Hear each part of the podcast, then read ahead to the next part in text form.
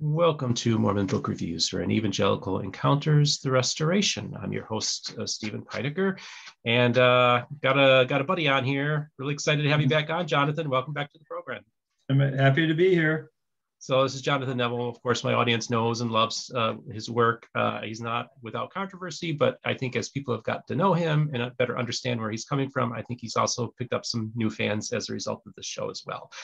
But before we go there, I want to say a few things to my audience. Um, now, many of you know that I do have a production assistant named uh, Anthony, and uh, a personal tragedy befell him recently.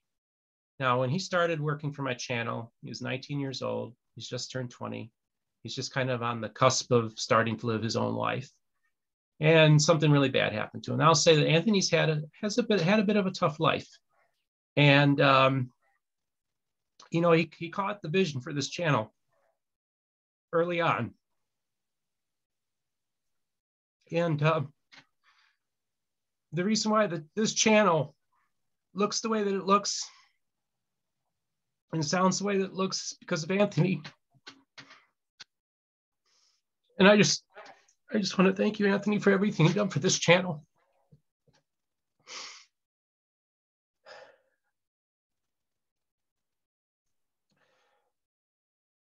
You know, early on, I was saying something about the channel. We were just starting, and he already had the vision of doing a green screen and all this. And I didn't have that vision. And I, I made a comment about something about cutting a corner. He said, Steve, we don't cut corners because you're Mormon book reviews. And we got that, that stands for something. And uh, so you were an inspiration to me, man. And I also want to say that, you know, as a 19 year old, now you're 20, um, kind of a hero to me. So I just want to share that. And I also want to announce to my audience that um, Anthony has uh, received an internship with a film producer in California who is going to help us uh, produce episodes now. Um, we're going to start doing that next week. And Anthony's is his internship is going to be working for this channel. And I also just want to announce that I'm going to, uh, I'm promoting Anthony to producer of Mormon Book Reviews. So good job, Anthony. Really appreciate everything you're doing. Sorry, folks, didn't mean to get emotional there, and sorry to too much on the spot there, Jonathan.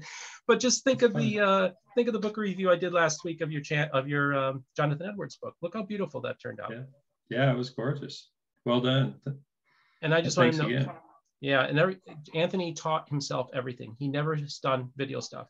He designed my logo. He's just he's helped me with the green screen he's learning on learning the first time he's building my website, everything. So either way, uh, thanks That's again, awesome. Anthony. It really is. So I thought it was cool. Um, that everything he's done. And so I, appreciate you, Anthony. So now we get on to the, uh, to the interview. And part of the reason why Jonathan wanted to come back on is he kind of wanted to just kind of go do an overview of events and different guests that I've had and just a lot of different things that have happened on the channel, as well as just uh, have happened out there within the Mormon scholarship community and the Mormon studies community, and also just things that are being talked about online. And uh, so we, we, we decided we wanted to talk. First of all, one of the things was kind of do a response to Hannah Seariac's uh, nationalism uh, in the uh, Heartland movement. And so we're going to talk about that. But since right now the hot topic and basically the only place that gave a response to the Who Killed Joseph Smith movie has been my channel. That's part of the reason why it's taken off. I just wanted to get maybe your your your take on it, Jonathan. What this whole uh, you've seen the movie, you've seen both the interviews. Mm-hmm. Just kind of give me your your thoughts off the top of your head. Okay, sure. I you know I used to practice law, and so I had lots of cases, criminal cases, and so on. And it's it's almost impossible to ever dis- determine exactly what happened in history, even if it happened yesterday. You know, I've talked about this often, where you'll have a car accident. There's several witnesses. They all describe something different and that's there's a lot of reasons for that. It's our the filters that we use when we see things, different things capture our attention is and so I understand what he was trying to do. He felt like the previous efforts to explain all the evidence were inadequate. So he sought a, an alternative that was maybe more explanatory. But as, as your interview pointed out, his in the, the rebuttal, he, he overlooked a lot of evidence for one thing. But the other problem is he, he, he approached it with a, an agenda in mind. And as soon as you do that, you're going to sculpt the evidence, or what I call manipulate the evidence to fit your theory. In fact, we'll talk later about this faith model that I've got here, which kind of explains that psycholo- psychology of how we assess evidence. But in this case, I think he he went a little too um, I don't want to say too far. He presented a, another hypothesis. So you, you know how much I appreciate having multiple working hypotheses.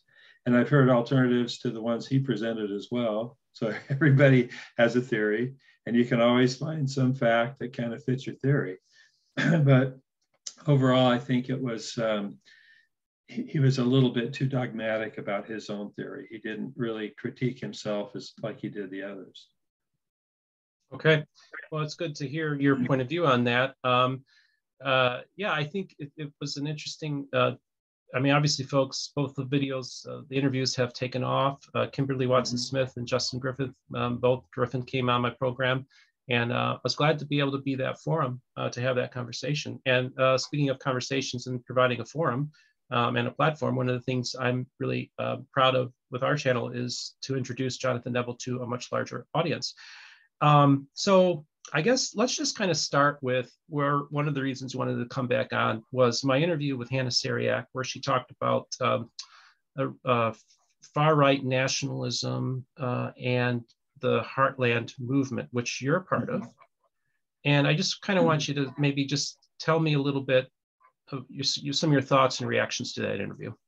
Okay, yeah, I I had been fairly oblivious to this angle of attack on the Heartland stuff what I call, most of your viewers know, I call the Mesoamerican thing M2C for Mesoamerican Two Cumorahs. And the, the gist of their argument is that uh, despite the what we have in church history, the real Hill Cumorah described in Mormon 6.6 in the LDS edition is in southern Mexico, not in New York. And so they have this idea that there's two Cumorahs, the false one in New York and the real one down in Mexico and the heartland ideas. And, and when I say heartland, I, I'm reframing that a little bit to say Cumorah centric, as you can see on my chart here, because Heartland has acquired some baggage, partly due to the efforts of the Mesoamerican supporters, like Hannah and, and you know her peers or her friends. And so uh, when I I didn't I didn't realize how much they had been trying to link Heartland to nationalism and she brought that out really well. And she pointed, she had some good uh, references and, and examples of some so-called heartlanders who have been, and I use that term in quotes because it's not really an organization of, of people who sign up for anything. It's just people who have affinity for what the early church leaders taught about Cumorah. And it makes sense to us. And the heartland nomenclature really, as I understand it, was um, adopted by Rod Meldrum because his idea of the geography was focused in the heartland of America. Uh, you know, recently President Nelson spoke in Oklahoma or to the saints in Oklahoma and Kansas and referred to them as the heartland. That's, that's a common term for that part of the United States. And so the idea of the heartland um, scenario, uh, model, however you want to frame it, is that Cumorah is in New York, and therefore the rest of the Book of Mormon took place somewhat in a limited geography focused on New York. So the, the Mesoamerican theory was originally developed in the early 1900s. The first M2C map really was published in 1917, I think it was, by an RLDS scholar named L.E. Hills. And then his, his theory was that Cumorah was in, in southern Mexico, just like the BYU people teach us today. And so over time, that, that theory has acquired more credibility to the point where it's the dominant theory. It's embedded in the logo of Book of Mormon Central, for example, and FARMS.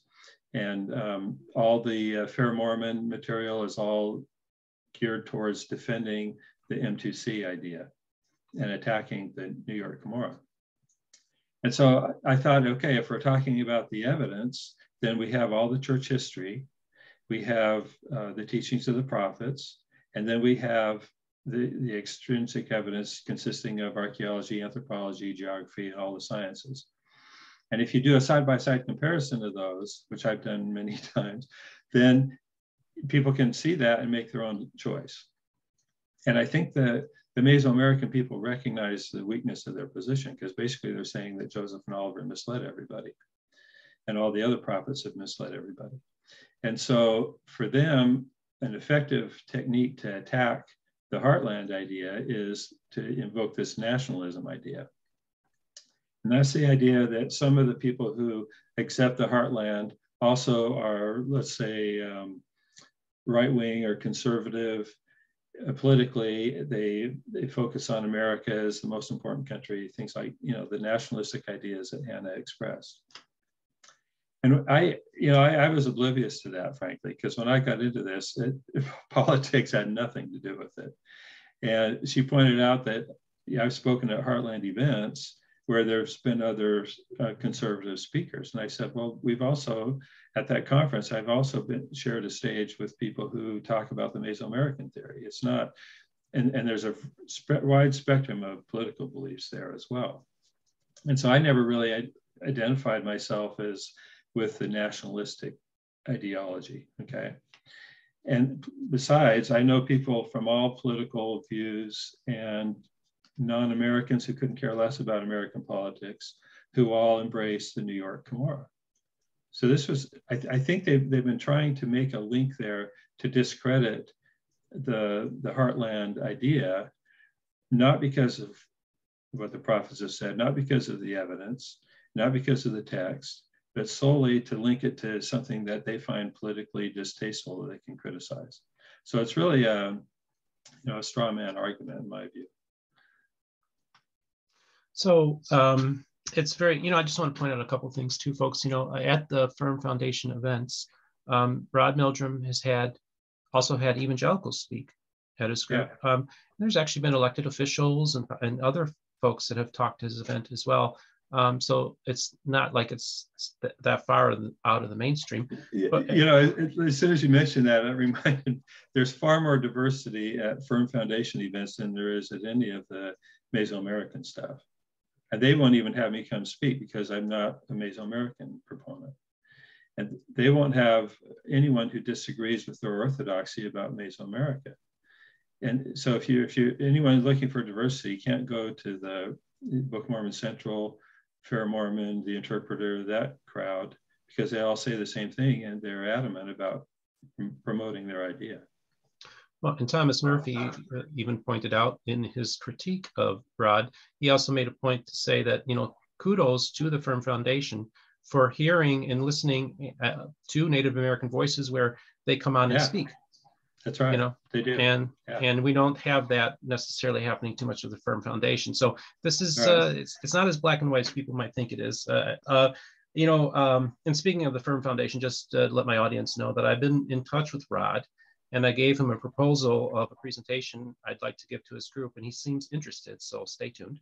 Yeah. Um, but um, I also just wanted to talk about so one of the points of this program is to try to build bridges um, and not burn them, but build them. Mm-hmm. Mm-hmm. And one of the things that has been very helpful is getting people to sit down with each other that normally wouldn't sit down and talk right. to each other like that Thomas Murphy and Rod Meldrum are going to have lunch one day. That I know. Yeah. uh, and and um, and so I think what uh, behind the scenes, I just want to point out that I've been in touch with Hannah, and I've been in touch with Jonathan, and I just I guess last week you and Hannah had a two-hour telephone conversation with each other. Yeah. Yeah, it was great. I mean, I my attitude is I'm happy to talk to anybody. I'm a lot like you, although I'm not as um, what forthcoming in terms of having doing interviews. and so kudos to you again for doing all this. And if I lived in Utah, it'd be different because I could go have lunch with people, but I'm hardly ever in Utah. So, uh, but I, I enjoy everybody's perspective. I really like learning from other people, whether it's Thomas Murphy or Dan Vogel or John Dehlin or Brant Gardner or, you know, anybody. And so for me, having a dialogue is more important than, than trying to win any points. So Hannah is awesome. She's very eh, smart, obviously. She's fairly uh, up to date on issues and so on. And I enjoyed the conversation quite a bit. I think I think some of the conclusions or the things that she has presented were a result of her not communicating with people. and, and relying on blogs and things like that instead of having a conversation. And at the same time, I, I told her I was I appreciated what she'd done because I've had since she's brought these issues to my attention more, I've been telling Heartlanders, look, you guys should never be mixing politics and religion. It's just it's a bad combination. And all it does is when, when you link politics and religion that way, anyone who has a different political view rejects the religious view, even though it, it should be considered independently. You know, even when I moved here to Oregon, I had some some people in Utah tell me they couldn't believe I would move to a, a blue state, for example. you know, and to me, this none of the states are red or blue. They're all basically green and blue because they have trees and water. You know, so um, I, I, just the people in Oregon are awesome. It doesn't matter what your politics are. Humans are humans, you know, and you can be great people regardless of your politics. And the other thing is, detaching politics and religion helps us assess each one on its own merits. And that's where I think the the M2C people have made a big mistake because they're trying to link heartland to politics to prevent people from looking at the heartland on its own merits. Mm-hmm. I was in a meeting once, I won't get into the details with some M2Cers, and, and I we were talking about having a um, side-by-side comparison. Let's just put the facts out there. All the facts should be on the table, and then we can have our different hypotheses or interpretations, as we'll talk about this faith model in a minute. And they didn't want to do it because they said, well, if we did that, most people, most Latter-day Saints would go with the Heartland stuff. And that's, I think that's true. I think most people would. So I, I, I have to acknowledge their persuasion tactic being successful, trying to link the heartland to nationalism. But it's, I hope people aren't misled by that. It's, it's a false connection. I mean, sure, you can find evidence of it because everybody expresses political views, but there's plenty of evidence that it goes far beyond nationalism. It has nothing to do with nationalism originally, anyway. So yeah, I, uh, I'm glad again you guys were able to have that conversation yeah. with each other. We'll see where that goes. Maybe we'll do down, do something down the road together.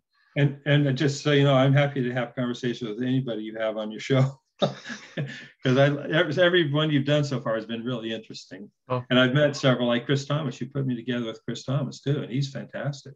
Yeah, yeah, we had a really good time. So yeah, it's it is great to to know these conversations are happening that wouldn't otherwise happen. Um, yeah. So you know, I did I did have a quick question because I, I, I want us to talk about maybe also your reaction to some of what Dan Vogel had to say, and we can maybe mm-hmm. open this up a little bit and go back and forth on a few things. Uh, one of the questions I had for you was I I'm trying to remember if this was on my two and a half hour interview with Dan Vogel or this is part of my three hour off the record conversation I had with Dan Vogel.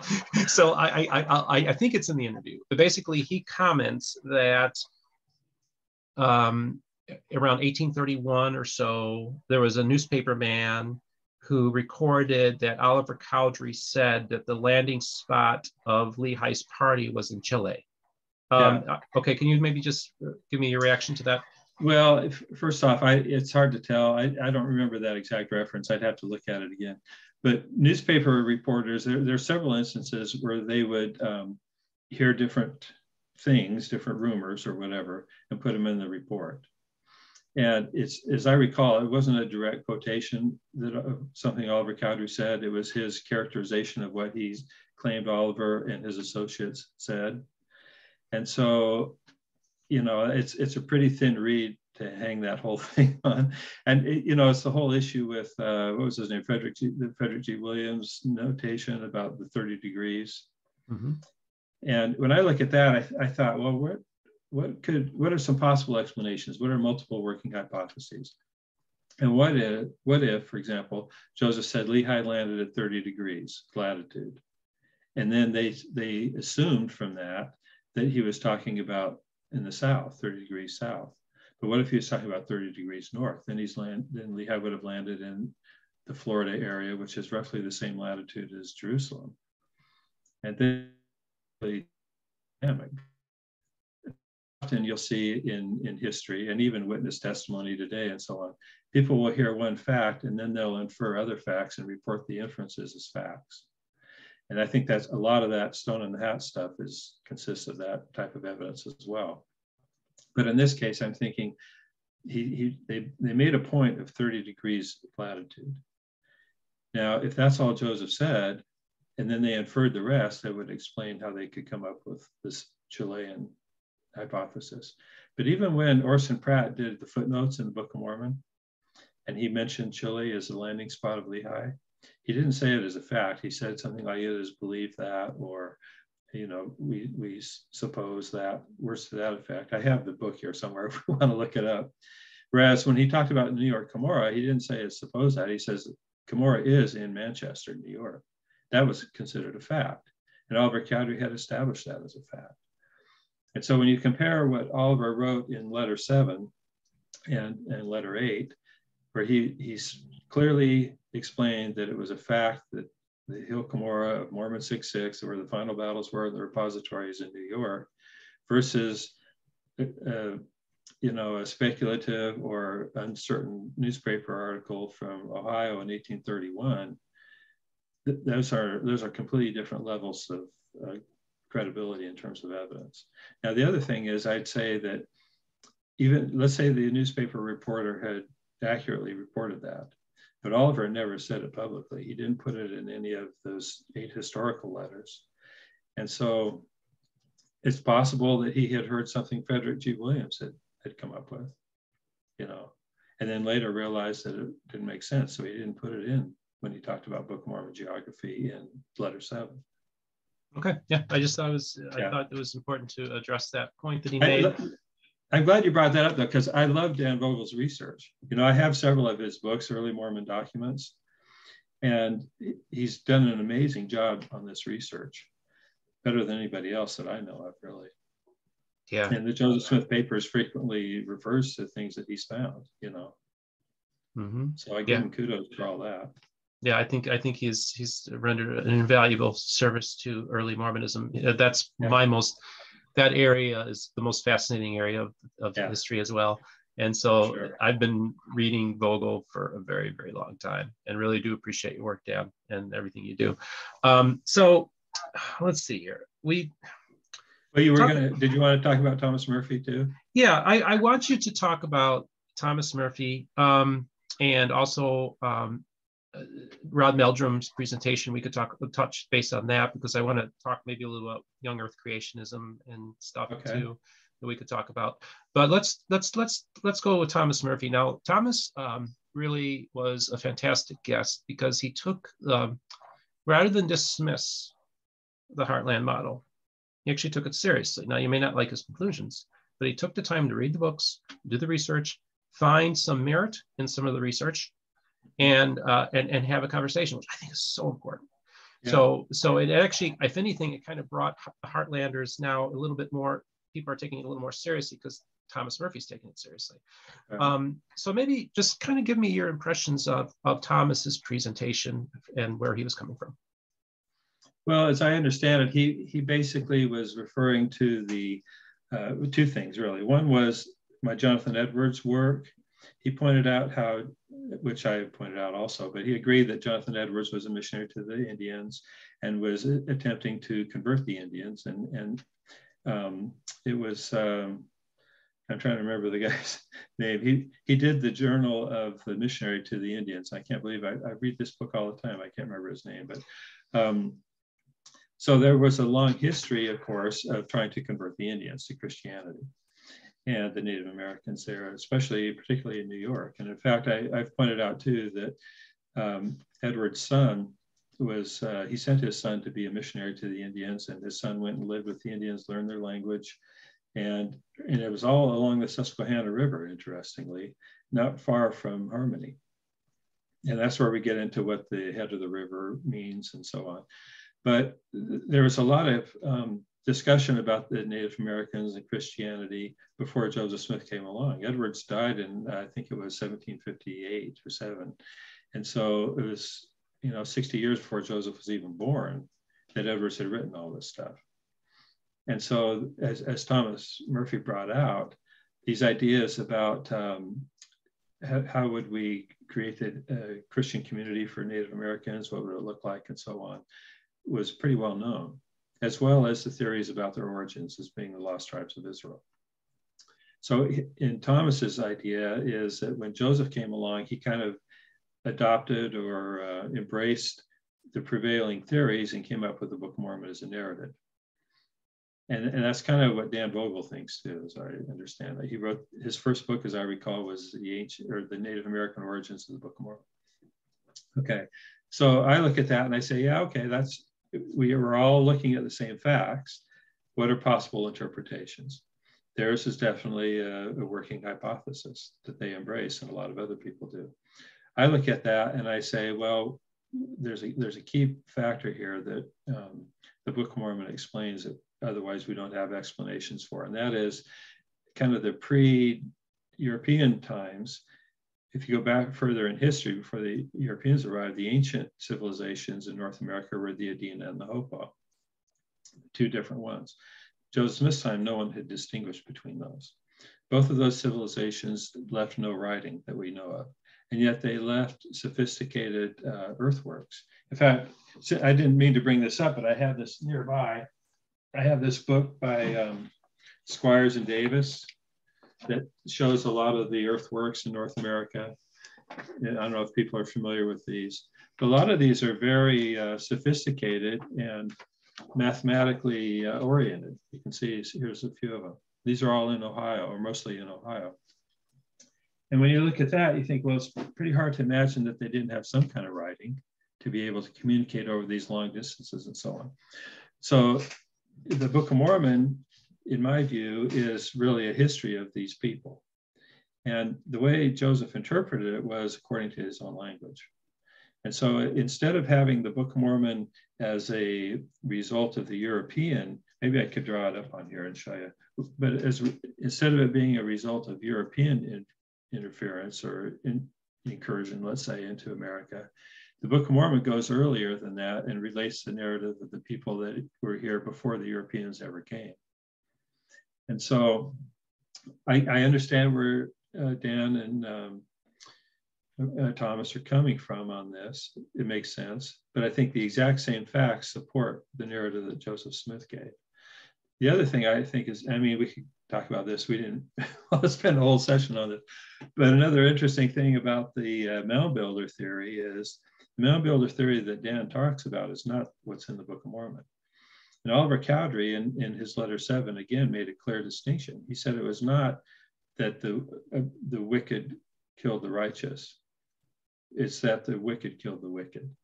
And I think it, that was partly him addressing the mound builder theory you know, it's interesting too that in the late 1800s, one of the, the primary critical books, the anti-Mormon books, said that the Book of Mormon could not have taken place in North America because we know there is only one ancient civilization in North America. The Book of Mormon says there were two. And that's what led uh, L.E. Hills and um, Stebbins to create the Mesoamerican Two Cumorahs theory. But after the 1900s, after that book was published, is when archaeologists started recognizing there were actually two ancient civilizations. The Adena were older and the Hopewell were less old, which correspond to the time frames in the Book of Mormon. So that it's ironic that the, the main criticism of the Book of Mormon in the 1900s was that the Book of Mormon described something that science hadn't discovered. And then in the 1900s, they did discover what the Book of Mormon claimed all along. So really, the what I see Dan and um, and Thomas doing is looking at it a little too narrowly. They're they're not considering how the Book of Mormon describes those pre-European early uh, North Americans, and that's a discussion we could have another time. But that's just how I look at it.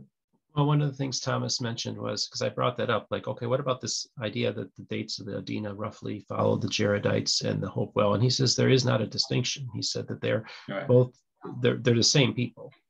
Um, yeah. Maybe speak to that.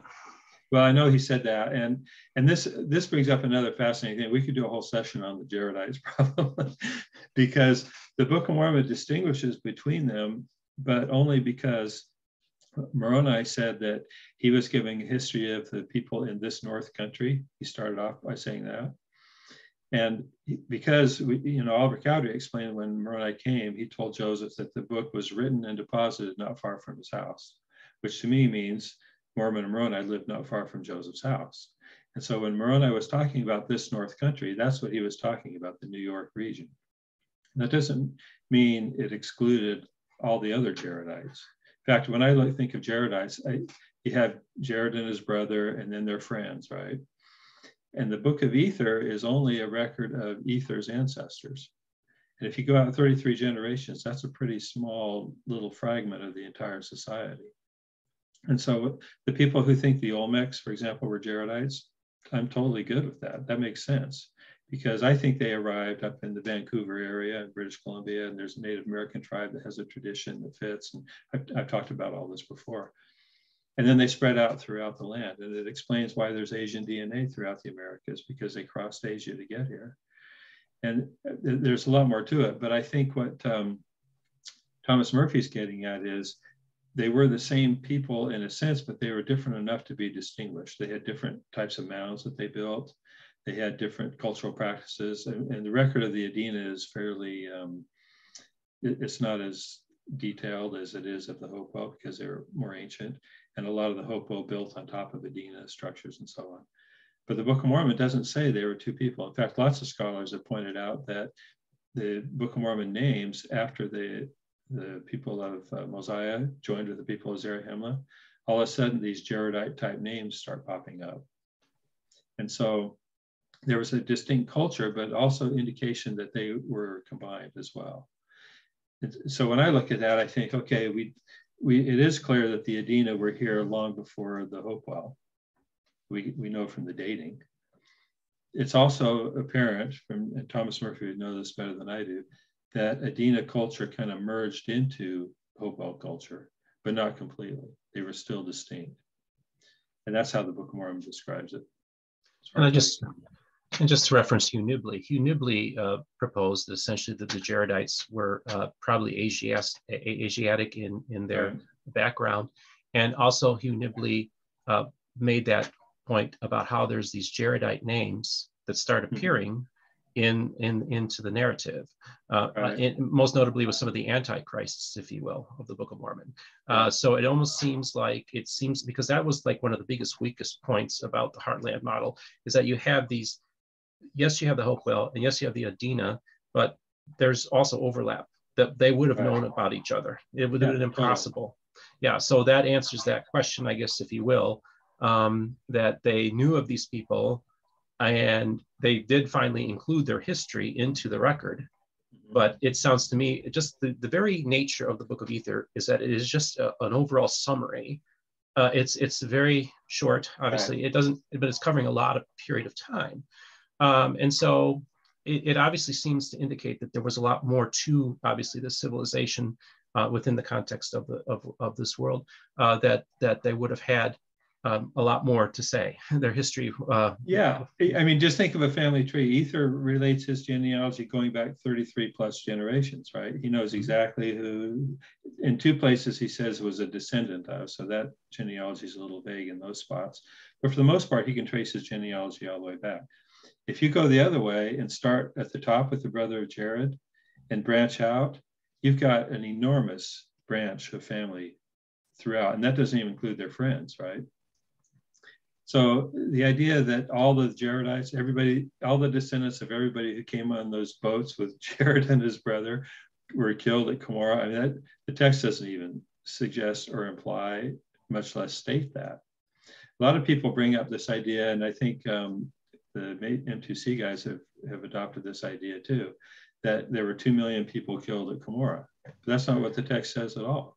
In fact, it has. This is uh, Coriantumr talks about two millions of my people were killed.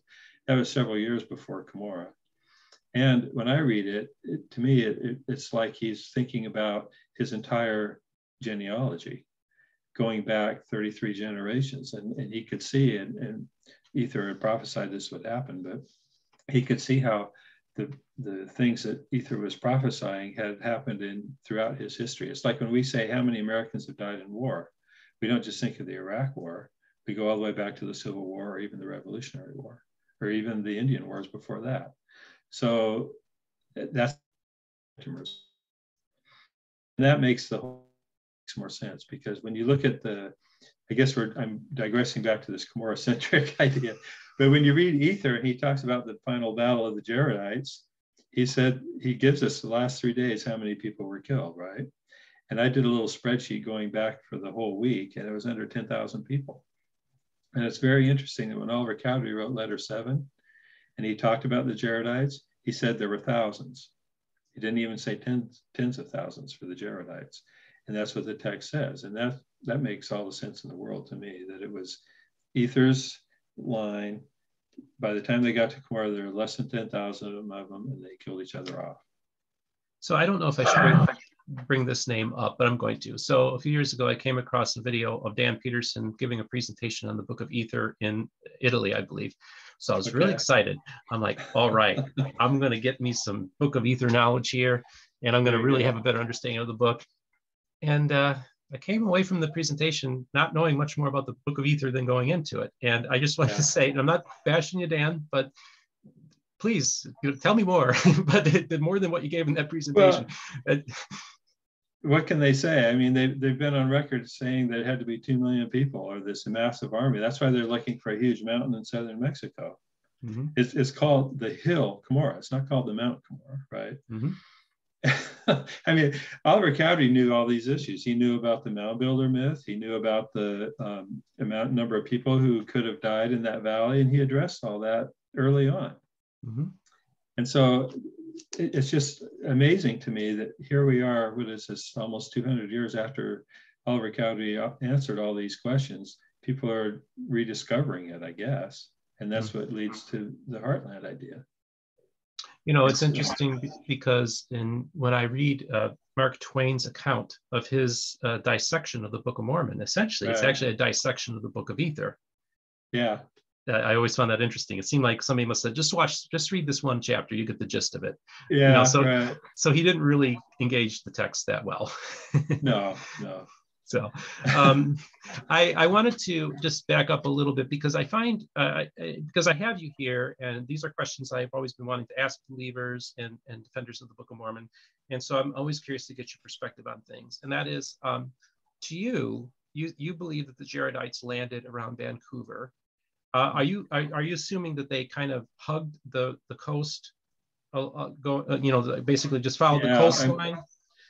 And and do you th- and what and, and, yes. and just also describe to me the the barges, what you think they how they function. Well, I I'm not a, a shipbuilder or anything.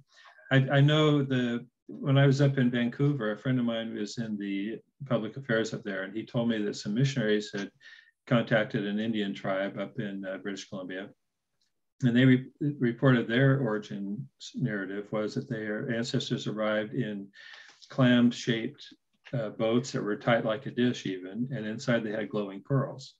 And I said, what? The? I've never heard of this.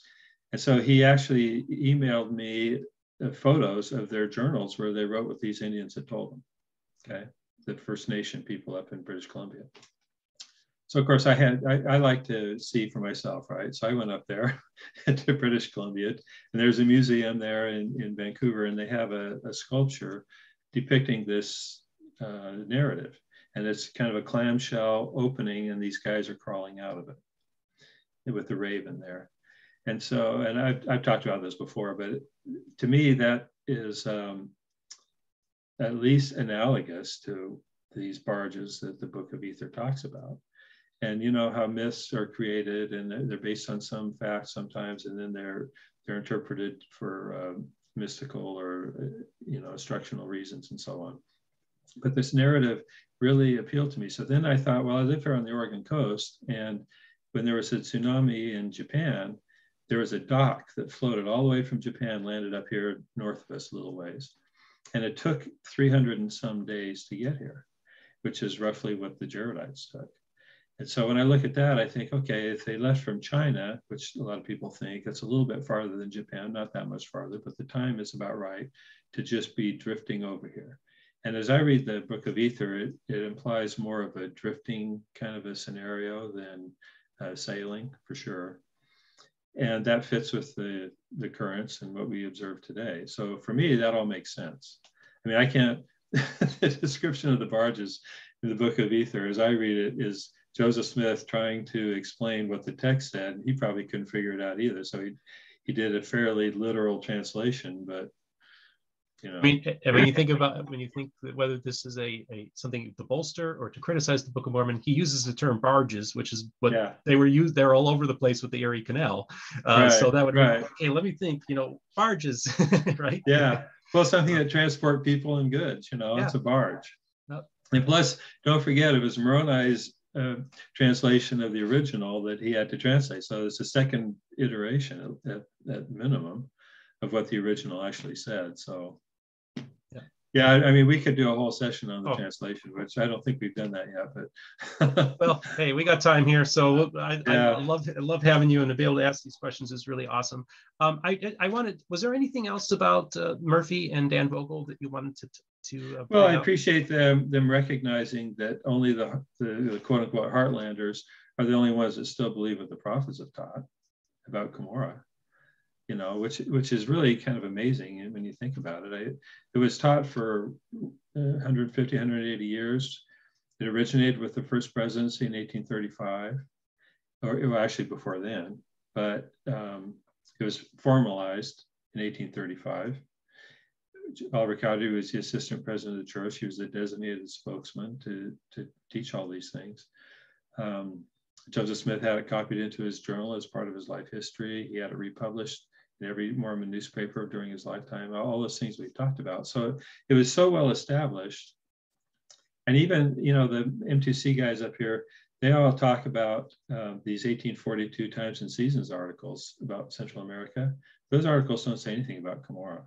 So, I mean, even if you want to accept those articles, it doesn't revoke what was clearly and definitively taught about Cumorah. So I, as I look at all this, you have, um, can you make sense of, of the New York Cumorah or not? I mean, if let's say, let's say there is literally no way to make any sense of the New York Cumorah, that it had to be um, a false teaching, then you that undermines the credibility of everything Joseph and Oliver taught. But if there is a way to corroborate with science, with the same facts that uh, Dan and um, Thomas Murphy relate, you can use those same facts and corroborate what the prophets taught, then that's the way I go. Hmm. I, I, just don't understand the mentality of trying to tell people, whether it's the youth in the church or whether it's uh, you know non-LDS people, that yeah, Joseph and Oliver told the truth about everything except for Cumorah and the translation. On those two, they misled everybody. Well, then the whole thing kind of implodes, right? they were either honest, accurate, forthright about everything, or they weren't. So I prefer to, to believe, based on the evidence, that they were honest and forthright and accurate, told the truth. So one of the things that I find interesting is that the first presidency, as recently as 1990, issued a statement that they believe that the events of the Book of Mormon uh, took place the final battle took place at Cumorah. Now, what's so fascinating to me is it's the critics of the church, like Radio Free Mormon and Bill Reel, that are showing, wait a second, guys, uh, why do you deny this letter? Uh, and they're trying to say there's this other letter that's out there that's never existed, apparently. Yeah. Um, but before, I, I just want to touch base can, on that. I, I, let's come back to that because I can tell you an update on that. Too. Okay, and and but but before I go, we do that. I just want to say one thing. I know that this channel may appear to be heartland centric with guests and stuff like that. Now, of course, I've had Thomas Murphy on, I've had Dan Vogel on, but I also feel it's important that uh, faithful LDS or restorationists um, who advocate the uh, the Mesoamerican model, um, I have extended invitations to them. I have one individual who's in the process of writing a book, um, them, uh, and then he and he's kind of mapping the Book of Mormon and essentially, I've asked him to come on because he's he believes in the uh, uh, Mesoamerican model, and uh, he's expressed interest in coming on. So I just want to know I'm going to have a really good a- expert come awesome. on. And so I'm, I'm excited about that. So, but he's still writing the book, but we'll probably be talking to him soon. Um, so let's talk about that letter in 1990. Well, give me the update on okay. that. Well, I, I don't know how much I can say yet because I don't know if it's been released publicly or not. So let me just do this. If you read the letter, it doesn't state a, a, position. All it does is state a fact. In fact, I, I, don't have the letter here in front of me, but it, it, it points out that there was um, uh, a long history of teaching that Cumorah was in New York. I mean, it's never, it started with the first presidency in 1835, has never been revoked. And so how that letter became controversial, I have no idea. Because I, I, mean, the history is there. I mean, as much as the Joseph Smith papers tries to hide the history because of the way they're editing the, the notes and stuff in the Joseph Smith papers, and as much as the uh, people at Book of Mormon Central try to pretend the history doesn't exist, the history is there. You know, here's an example, Book of Mormon Central. Okay, when I first wrote my little book, Letter 7, I gave it to them to put on their webpage for free. And they had it on there for maybe a year or two. And finally, they took it down because they said too many people were looking at it. And to me, that's just an example of outright censorship. They don't want people to know the church history. And so all that little letter did in 1990, I mean, it was the most innocuous letter conceivable. It didn't do anything other than state what the history everybody can see. So of course the guys down at FARMS at the time, as I recall, freaked out because they didn't want to have a reaffirmation of the New York Cumorah. Now, ironically, it was in, I think, 1975 was when uh, Marion G. Romney, who was a counselor in the first presidency, gave a sp- talk specifically about Cumorah. He had just been there for the pageant. He said from the top of this hill, he was looking over where the final battles were and all that stuff. So, and that, so there's a member of the first presidency as recently as 1975 talking about it. I think Marky Peterson talked about it in a few conferences after that. There's nothing controversial about the letter until these guys tried to. so they, they had a fax well, RFM talked about it on the show, so anybody can go see that whole episode. He had two episodes, and they were fantastic. All they did was state the facts, and th- there will be an update in the next. Maybe by the time this is put out, it'll be public, and you, I, I can give you a link to put on. But there is one new development along those lines, and it reaffirms what RFM was saying, which was that Dan Peterson made up that other letter, or at least uh, William Hamblin, whichever one of them did it they just made up this subsequent letter that never existed. All there was was a fax that reordered some of the statements from the Encyclopedia of Mormonism and that whole history. I mean, I've blogged about this, lots of people know about it. So, it, it, but it is evidence of how desperate they are to dissociate or to discredit the teachings of the prophets about Cumorah. I mean, it's just unbelievable to me. But, so I mean, I'm happy with people believing whatever they want. Don't yeah. get me wrong. Yeah. So let's um, let's talk a little bit about um, the presentation that Rod Meldrum uh, did, and, and I want to thank Rod so much for coming on because Rod, I mean, I've been a fanboy of yours for a long time. I really love you. Um, yeah, Rod's was, awesome. And and I, it was really it was a real honor for him to come on my program. Um, now, one of the things that was interesting to me is that I actually heard back from Thomas Murphy, Dan Vogel, I believe Simon Southerton, and one other, one other prominent um, person who were all very surprised at how Rod Meldrum tied in young earth creationism as much as he did with the heartland model. Um, that was that was the, the reaction I got from a lot of people. Like, I'm surprised yeah. he did that. And and I just wanted to maybe you to maybe discuss Rod's interview, presentation. Great guy, love him, and and maybe some of uh, your ideas that might be a little bit different than Rod's. Well, you know, I'm I'm one of these guys who I wasn't there when the Earth was created. I don't have any personal knowledge of any of this. And so I understand the young Earth arguments. I've been to even the museum there in um, near Cincinnati, mm-hmm. you know, in Kentucky. creation, creation Museum. Creation Museum, the mm-hmm. Ark. I've been through all that stuff. I've been through all the scientific, you know, the museums on evolution and so on. Even the Bean Museum at BYU shows how evolution works, you know. So I've seen all the different perspectives. For a while, a few years ago, I did kind of a deep dive into all this. And I finally reached the conclusion that it's it's kind of like my faith model that we'll get to, hopefully. it's um you start off with what you believe and then you find evidence to justify it that's all it boils down to and and so even for thomas murphy or simon southerton they have a set of assumptions that they just accept and that's fine and rod has a set of assumptions that he accepts and that's fine and they argue which one is the correct assumption right and i think the um, certainly the scientific community we could say and it's form, which it really. But scientists agree with the. Um, how, how would you say, other than the young Earth, there's there's a lot of different theories about how the Earth was created. I don't. It's not really a dichotomy, but let's say there's the young Earth, there's maybe medium range Earth, and then there's the Big Bang, you know, four mm-hmm. years ago. Well, and you have like, for instance, you have Hugh Ross, uh, who's an old Earth creationist, uh, astrophysicist from yeah. Toronto. Okay. Um, and so he can use the same evidence and use the same timeline of the universe. And then you have yeah. like the, the intelligent design folk up at the Discovery right. Institute in Seattle, uh, essentially an evangelical, although there's a little bit of influence from the, the Moonies Church, uh, the Unification mm-hmm. Church uh, has some involvement with that as well. Um, so you have those, you know, if you will, multiple working hypotheses as well. Right. Um, and so, yeah, I, I think that. Well, and even even outside the Western tradition, you have an Islamic approach. Yep. You have a Hindu approach. And Hindu, have, it's trillions, trillions of years. Yeah. yeah. So I mean, and nobody nobody that I know personally was there when it was created.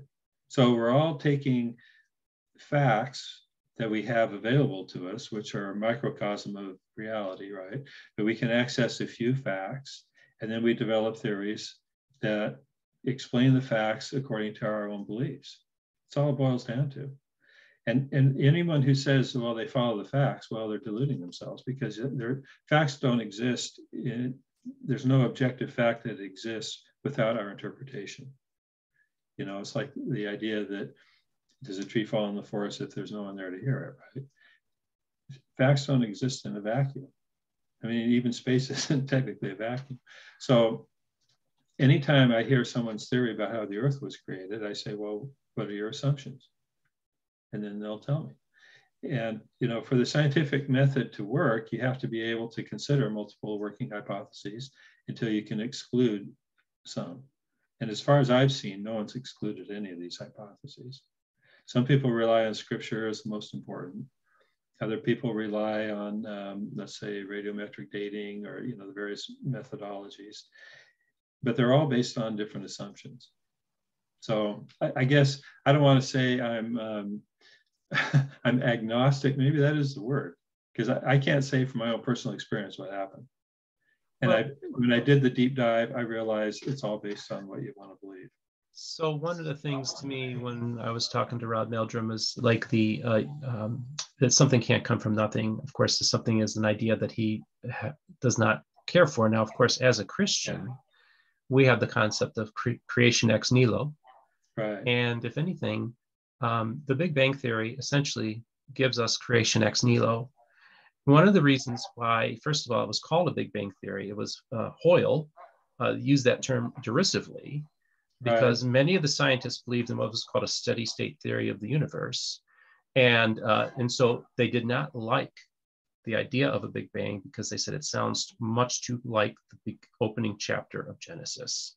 Yeah. So to me, the Big Bang, even though the young Earth creationists don't like it, it's like, dudes, I mean, this was like we, yeah. we, we beat them. We beat them.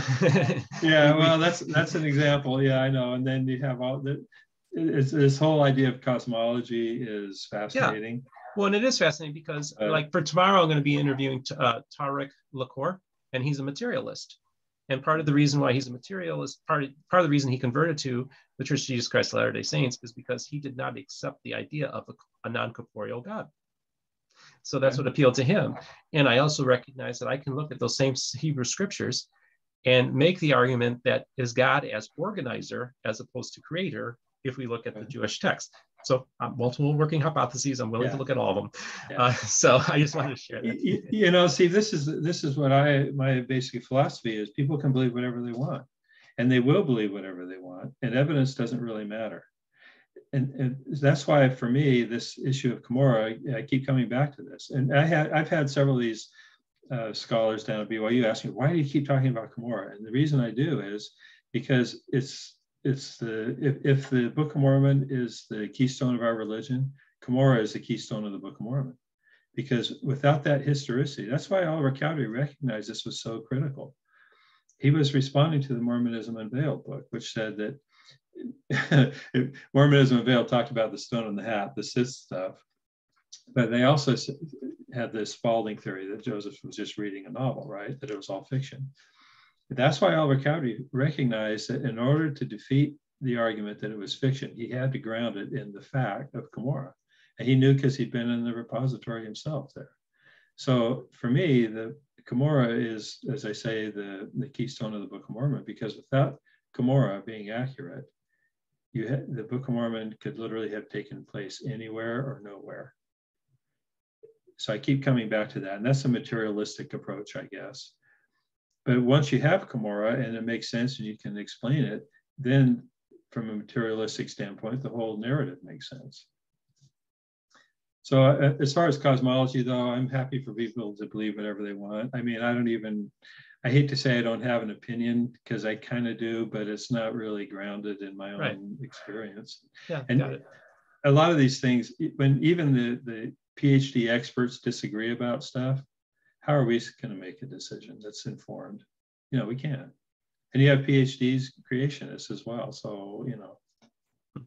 Yeah, so it's interesting. I had a good Catholic friend of mine last summer took his family to the Noah's Ark Museum, Catholic, and they don't really yeah. have much of a creationist background. But He was curious. I like people that are willing to think outside the box. Uh, you, you know, have you been to there, the Ark? Uh, I'm going to get there eventually, I'm sure. Okay. Somehow, some way. It, it, it's pretty funny because when I was there, it happened to be kind of an off season or something. I had the place to myself, basically. There were maybe 30 people there. So I, I, you know, when you normally go, it's like a Disneyland ride. There's a long wait, and you go through, and you can have. So I was able to just walk around at, at leisure, take pictures of the whole thing and everything. When you first walk in, they talk about the creation and they emphasize how polygamy is evil. it didn't make any sense other than I, I took that, of course, as a kind of anti-Mormon thing. But how does that fit in? I was wondering to myself because Genesis doesn't talk about it really, at least the first part. So anyway, it was it was pretty funny, and and there are a few other little digs at Mormonism throughout, you know, but and, and I take those with a grain of salt. That's all. That's all good. But I still appreciated the work that they've done. You know, I think they've made some plausible cases. Okay. So well, I, you know, I, I think it's cool. You went and visited them and interacted with them. Did you, by chance, like when talk to any of staff and say, "Hey, I'm a Mormon, by the way," or have any kind of conversations? No, I didn't that? do that. I okay. it's it's almost like going down to BYU and saying you're a Heartlander. You know, you, you just invite reactionism because they have such a visceral reaction. You can't really talk to them once you admit you're a Heartlander or you admit you're a Mormon. You know, they, yeah, you just can't have a dialogue if I go to BYU and say I'm a Christian, they'll flock to me. So it's kind of interesting. well, that's yeah, that's because that's like uh, well, that's politically correct now, right? To to embrace the Christians, yeah, okay. which I which I've been doing for a long time, but now it's cool, you know. Now, now it's cool to do it. That's right. Uh, you were cool before it was cool. Just remember that. So, yeah. um, okay. so uh, real quick, um, uh, I was wondering, like, okay, so right there on your whiteboard there, I see Jonathan Edwards, and, and I want to I want to talk about that. And I think maybe we could tie this in with the idea of SITH, a stone in the hat. So one of the things that I found so fascinating about your work, um, and of course I've done the book review. Everybody knows I love Jonathan Edwards and uh, the work that Jonathan um, Edwards Neville did um, yeah. to make this fantastic book, Infinite uh, Goodness. And um, I just felt like you really, when you first told me about the book for while, while you were still working on it last spring, I was so fascinated about it that we actually kind of ta- taped a preview of mm-hmm. the book, and then I, I had you on to talk about the book. And and what I like about your approach is that you take the approach that you're going to use all the scholarship that's out there but then able to, and then actually not only just use the scholarship, but then contribute to the scholarship because of your work, right. very unique work of finding that Jonathan Edwards seems to be find its way throughout the book. And so it's a it's a fascinating thing because basically you're you're saying that Joseph Smith was a conventional translator as opposed to somebody that was an automatic writer, if you will, or right. or was just reading off something off of a stone. Um, I, I, just have a quick question for you. One of the things that has been brought up to me is um, that well, and actually, let's just talk. Uh, I'm, I'm, I'm working on this book too, folks. Visions right. in the Seer Stone, and I'm going to have Bill Davis on, and so we're going to talk. We're going to talk about. Yeah, I, I, read that one. Okay, cool. And uh, but also one of the things is the idea that a lot of Joseph didn't have to read Jonathan Edwards because all the pastors were using Jonathan Edwards phraseologies and terms as well. Maybe speak to that a little bit. Okay. Yeah, one of the well, as I as I told you when I got into this, I was just interested in the non-biblical language in the Book of Mormon. I, I hadn't even thought of Jonathan Edwards, and I'd read, you know, there's there's several people who have talked about uh, parallels between the Book of Mormon and various Christian authors you have the late war and you have um, View of the Hebrews, but beyond that, they've made other people have noticed Jonathan Edwards, uh, George Whitefield, and others who had uh, similar phraseology to some aspects of the Book of Mormon. So I was familiar with that. In fact, there's a database. I can't remember who did it, but one of the the Mormon book collectors has a CD or a DVD with with a list of similar terms and so on. But when I was going through it, I looked at, I kept coming up with uh, Jonathan Edwards, and I couldn't figure out why that would be until I found that his book was on sale in the Palmyra bookstore that Joseph visited. And, and since then, in fact, just the other day, I came across a whole bunch more Edwards stuff in the Book of Mormon. But I thought certainly he could have heard it in sermons. But think about the, the likelihood of that. First off, um, it's hard to remember everything you hear in a sermon. You hear a few words. You don't hear um, these long phrases and, and memorize them. At least that's unlikely. That's why I think him reading made more sense. Plus, when he, he said, as I pointed out in that book, is when someone asked him about the restoration, he started at a young age when he was six or seven, right? He had his leg surgery. He was laid up for three years. He's not sitting around listening to Christian sermons, but he's reading Christian books. That's all there was to read, and the news or the uh, the magazines and Christian magazines and so on. And so when when I did this analysis, I deliberately limited it to what was available to him that we can show, which was what was in the bookstore in Palmyra. Now I know other people, Michael Quinn and others, surveyed the entire Western New York to find if there is a book on magic in Rochester, you know, that kind of stuff. And none of that is plausible to me because they weren't they weren't traveling to those distances. He would go to Manchester and Palmyra, and that was about it. And so, but these were, were books available right in that bookstore and where he is, was described as being an inquisitive lounger. That's the word they used for him because he was hanging out there all the time. And so when I limited my analysis to the books, I have that whole list of books. I've digitized most of them so I could do word searches. And other than James Hervey, which I mentioned in the book, all, everything was linked to Jonathan Edwards. Now, obviously, the ministers were quoting Edwards. Other Christian writers would refer to Edwards or use the same terminology, but it was always originated with Edwards for the most part. So that's why I, I settled on that. And the other thing is, we we can't really tell how often he was going to hear Christian sermons, because he talked to the one Methodist minister after he had the, the vision, but he didn't after that, he was kind of turned off by it. His, you remember the account when his mother invited him to come to church, and she, he said, "Look, I can learn more with the Bible in two hours in the woods than I can learn two years going to your your church." So that's an indication that he was not going to church; he was reading and studying, and that comes out in in the text. But it isn't only the text of the Book of Mormon; it's the early revelations and the Doctrine and Covenants and his personal writings. It's all the same. I've annotated all that. And it's all full of Edwards imagery, Edwards um, concepts, even. In fact, the, the, the notable thing for me, or almost a surprising thing, was how much Edwards talked about America being preserved for the restoration of the gospel in the latter days. And he had debates with, um, I don't remember who it was, uh, the Isaac Watts, I guess, about this because Isaac Watts thought England was the best. You know, Edwards was saying no, America is the best, and so they were having some debates about that. But he, Edwards, really was um, influential, but he was also uh, he he was like the Elias for the Restoration, as I put it. So I, I know critics are saying, well, I didn't come up with anything new because we've known that there's an influence. Well, no one is. If, if someone else had done this, I wouldn't have done it but no one has really looked at it in the amount of detail that I have. And I've annotated entire chapters of the Book of Mormon, and it's all King James or Edwards. And there's a few that that are innovative, you know, that that I haven't found in other sources. There's another database called the Evans database of early uh, American writing that's in the Word Cruncher program. And you can find a lot of these same words and phrases scattered throughout that, but only in Edwards are they all there. And I think it's cool, you know, saying that uh, marriage to his wife. Hmm. He and, and, people say, well, then if I I've had I've actually had some LDS critics say that now I'm saying Joseph Smith composed it based on Edwards. But I, as you as you pointed out earlier, I think he would he translated it. He, any any translator, you can't determine whether someone translated something or composed it unless they tell you what they did, because they're going to use the same syntax either way. Hmm. And that's why I think all the evidence of composition is also evidence of translation.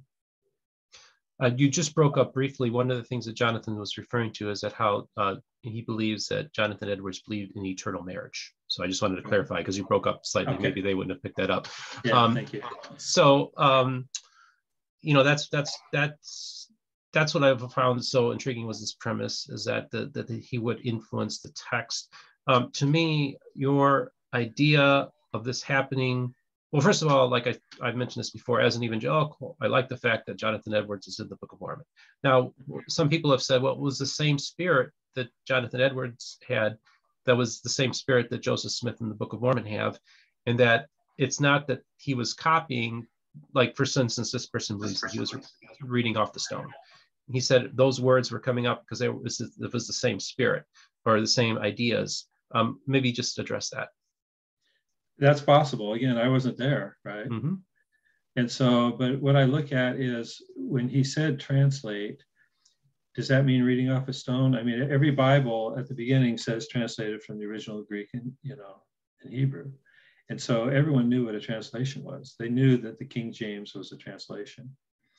The idea of a translation was not foreign or unusual at all in anywhere in, in English culture, you know, because of the King James Bible. So when, when Joseph said translate, at least when he was doing the Book of Mormon, it seems to me that that's what he would have had in mind.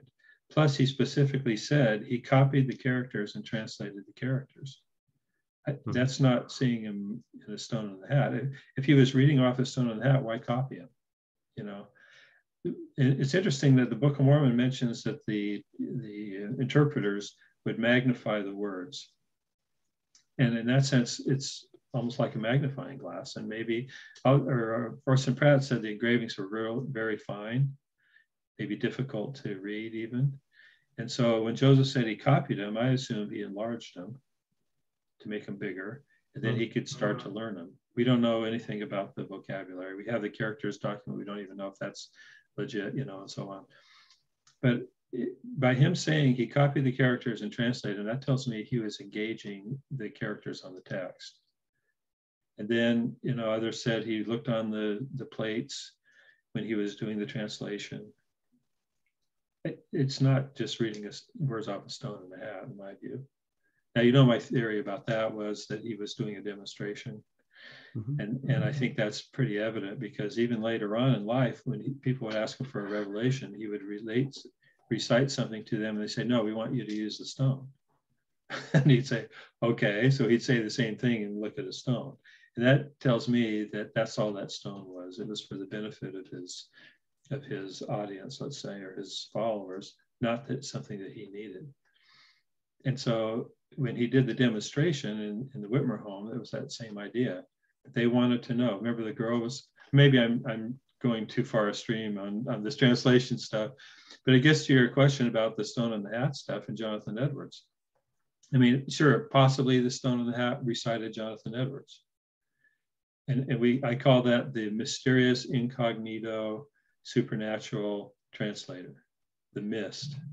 Mm-hmm. Because who put the words on the stone? You know, some people say it was uh, Wesley or maybe Moroni had learned 1500s English and he trans. I mean, there's all these theories that to me are a little crazy, but there are multiple working hypotheses. Mm-hmm. But the simplest thing, you know, the, um, Occam's razor approach is that Joseph Smith did what he said. He learned the characters and then he translated them. Obviously through inspiration, because any translator gets a variety of possibilities in their mind. They have to choose one, and that's where the inspiration comes in. Mm-hmm. But that's how I see it. It's an Occam's razor deal. Mm. What do you say to people where there's accounts that the plates were not often? As a matter of fact, from what I've read, is that uh, according to some of the sources I've seen, is that, and, and this seems to be the dominant narrative that I'm familiar with, is that most of the time the plates weren't even in the room when he was doing the translation. Yeah, okay. I, I don't know where the most of the time comes from. Okay. I know that uh, when, when I look at all those, I wrote a whole book about all the witnesses. And when I look at it, I say, okay, is the witness telling us what they physically observed or what they heard? And what they physically observed, are they, how much of that is what they observed and what they inferred? So, for example, let's say we're in the room, they set up the demonstration in the Whitmer home. Joseph comes downstairs, he's got a stone, puts it in the hat, and starts dictating words.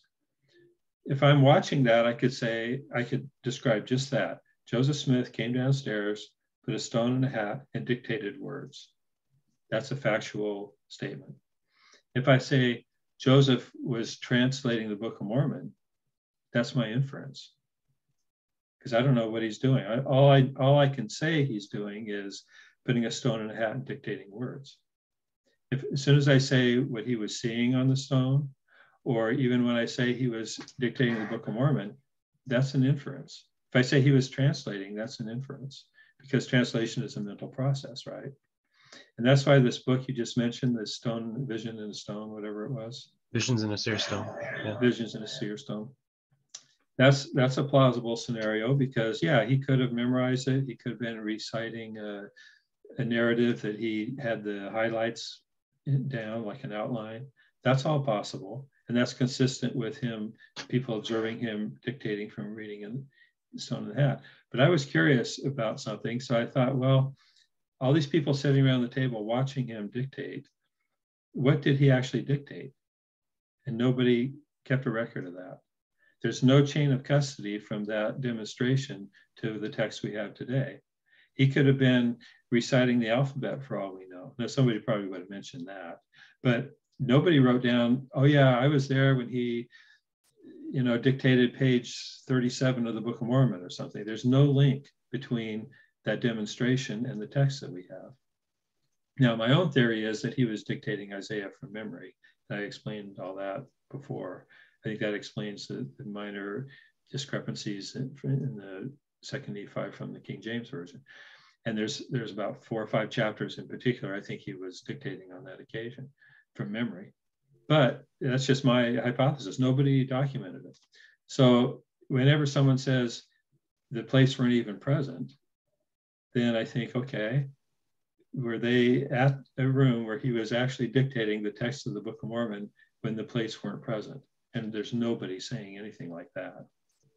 Nobody has has, and, and this is, you know, as frustrating as a lawyer, you wish you'd have been there, you could have cross-examined some of these people because their testimonies are just would would be so easy to cross-examine. I would say, okay, David, just a minute. Tell me how many days were you present? Because he said he, he said I wasn't there most of the time, right?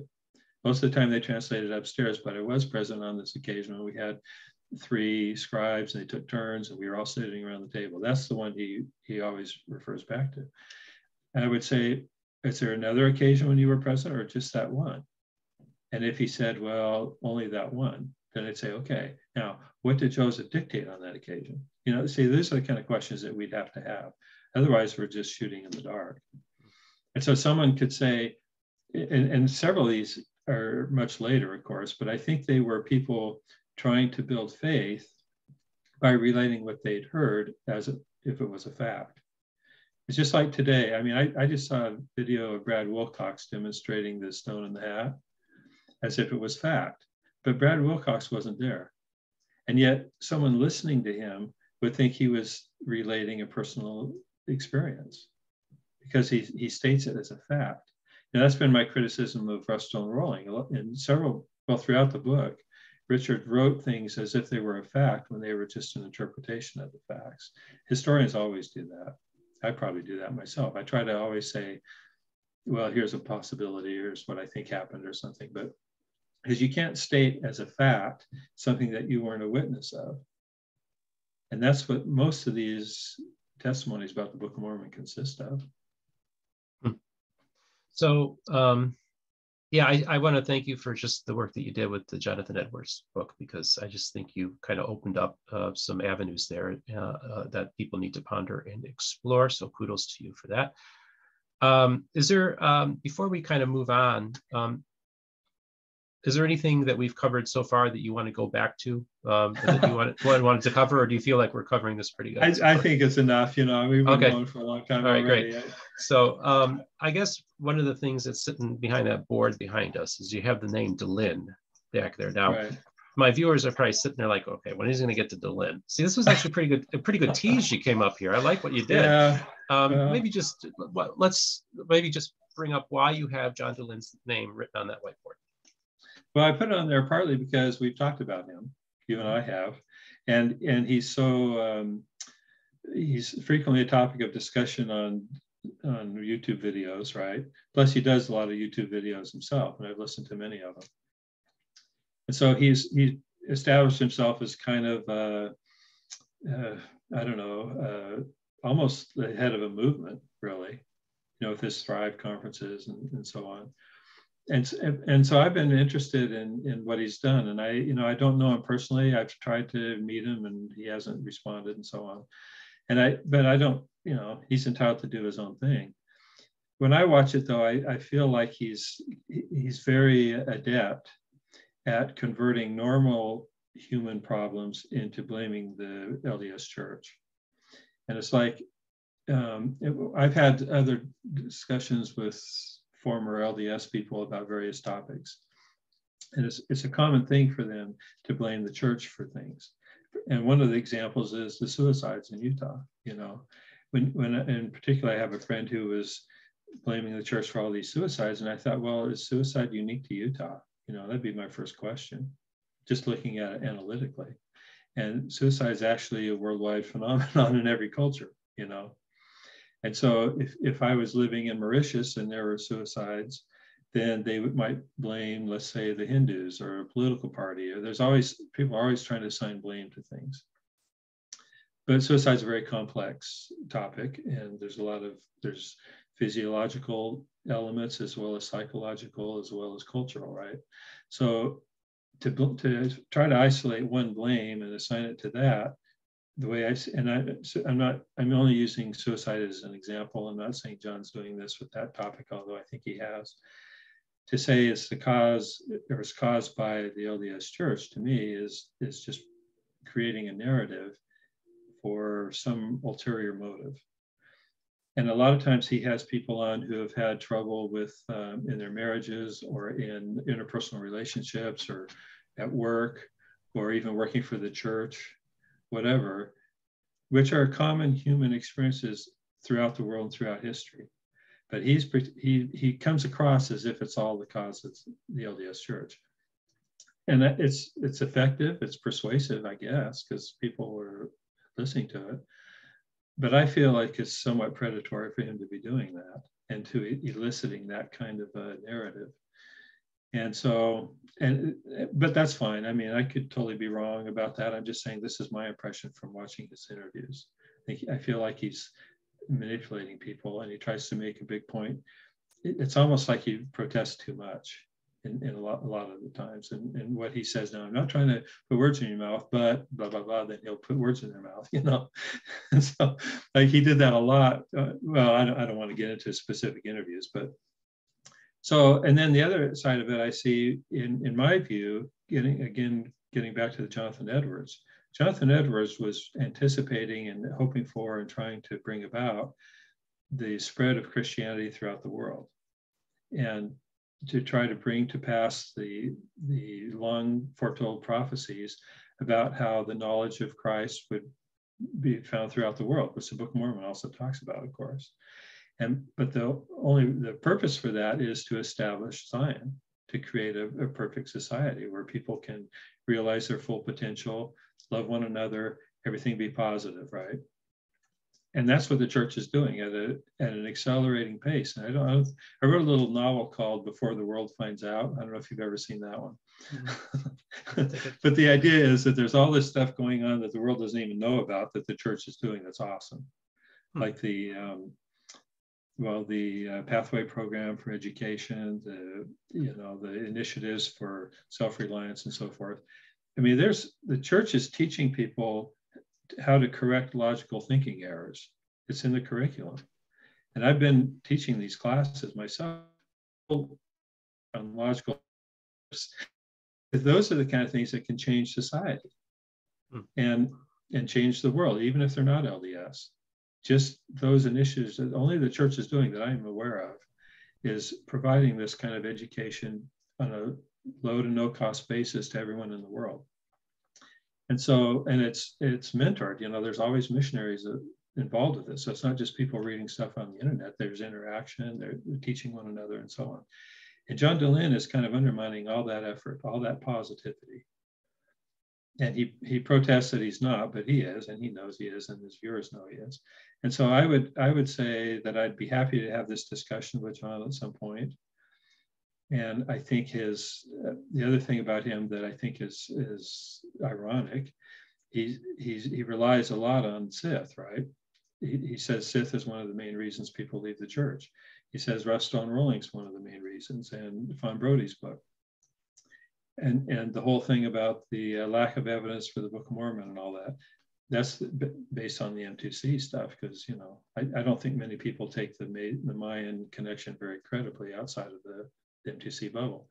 And so John uses all those, but and and to his credit, he's using the words of the LDS scholars. And that's where I disagree with both him and the scholars. You know, this, but I have SITH, Dehlin, I could put, um, you know, Dan Peterson and Jack Welch, all those guys all teach the same things about the Book of Mormon and about the, the translation. I disagree with all of them on it and and that's why I guess I, I put Dehlin on there as as sort of a um, place marker, so we could have a little bit of a discussion about what is going on with the the, the quote unquote anti-Mormon narrative. I don't like that term either because I don't think it's a legitimate term. I think it's an apologist term that is. I agree. It's just pejorative. It doesn't really contribute anything. Well, it is because I think, and I just want to. This is where our worlds come together. You know, I grew up basically reading anti-Mormon literature, and yeah. there's a lot of there's a lot of garbage out there and a lot of yeah. propaganda, but probably some of the most important anti-Mormon scholars were the Tanners, yeah, who were just documenting right. the history of the church and making it available to hmm. BYU professors. Yeah, the church was not making it available to them. Right. And I just want to say that when you call the uh, the uh, the Tanners anti-Mormon, that is a slur, right. because they they never ever. Uh, there's a story that I I want to tell, but I don't know if I I don't know if I can tell you yet because yeah. I think it's going to be in Sandra's book, and I don't. And she's told me this story that early on, when the Tanners started interacting with the church Christian churches, he had some interesting conversations with the clergy. Let's just put it that way. But basically, the Tanners didn't have an anti-Mormon their Mormon bone in their body. They they loved the people of the church, and they just wanted the people to know the history of that church. I'm sorry, I'm going to step off my soapbox now, but I just wanted to share that because I think it's important yeah. that when we have these conversations, we need to think outside mm-hmm. of these boxes and all these uh, all these all these things that have been put between us, and realize that when when Sandra Tanner was given a place of honor at the Mormon History Association this place past June when she was there for the Murder Among the Mormons Forum, um, that really kind of shows now yeah. the place that where the Tanners belonged all along. I can give you an analogy. When I was young, uh, you know, I was afraid of the Russians. I thought the Russians were going to come and kill us and everything, right? And then I think it was when I was in college, I met the first Russian in my life. Now you have to realize I was living in Germany. I went to scout camp I was eight miles from the border of Czechoslovakia when the Russians invaded Czechoslovakia. Wow. We were listening on, on our radios because we were afraid they were going to come and get us, you know? Yeah. And, and so I was terrified of the Russians my whole life. i have been to West Berlin. We had to go through East Germany. We couldn't get off the train, you know, and you get there and there's Checkpoint Charlie. So I grew up with that whole narrative. which anyone born in the last 20 or 30 years has can't even imagine because you know that that hasn't existed so i grew up with this fear of russians i met a russian perfectly nice guy and then i since then i've gone to russia and done business and stuff and i got to know russians quite well and in moscow they have this um, sculpture well it's not a sculpture it's an actual icbm pointed towards the united states and it's you know, it doesn't have any fuel in it, but it, it, shows that that was the history. And I said, why were you guys trying to nuke us? And they said, we weren't trying to nuke you, you were trying to nuke us, you know? And so it's this whole false narrative, really, of the two sides threatening each other and getting their populations agitated. And that's kind of what the LDS apologists have been doing. They've been, they've been making um, LDS people afraid to look at church history because they say it's all anti-Mormon stuff and the Tanners have been awesome. You know, I, in fact, they were one of the ones. Sandra has a, a link on her page about the Hill Cumorah, and she points out right there all the prophets have taught the Cumorahs in New York, but your scholars say it's not. Who do you believe, your prophets or your scholars? You know, and that's she's right, totally right on the money on that. And so, and I, my own view of, of church history is that the more I learn about it, the better it is. For uh, the more it confirms my bias, let's say. But, but you know, seriously, I think the more I learned about the translation or about the language of the Book of Mormon, the more it corroborates what Joseph and Oliver said all along. And I think the Tanners, to their credit, did a lot of good bringing out that information. That's only made things better. What, what's happened is, though, there's a lot of um, narratives that were developed, like the Stone of the Hat narrative, that are undermining people's faith because who wants to believe that the Book of Mormon came from basically the, the equivalent of a crystal ball? You know, it's this the whole narrative is a soothsayer. I call it a soothsayer, but it's the same idea. I mean, okay, I'm not saying it didn't happen because I wasn't there. If people want to believe in the Book of Mormon that it came from a crystal ball, fine to me, it doesn't make sense, and it's not what Joseph and Oliver said. So, anyway, that's that's why I think Dehlin came up as just kind of a mm-hmm. a plug-in for that whole area of Mormon discussion about the history and, and yeah. other issues. And actually, folks, I just want to say, you know, for those of you who want to see a really interesting graphic novel called The Glass Looker by Mark Elwood, he illustrates the myth and folklore as well uh, of Joseph's time. So it's it's just a, it's an interesting thing because it is giving you a narrative. Now I, I liken it to there were early stories about the apostles that were going around that are, yeah. are apocryphal.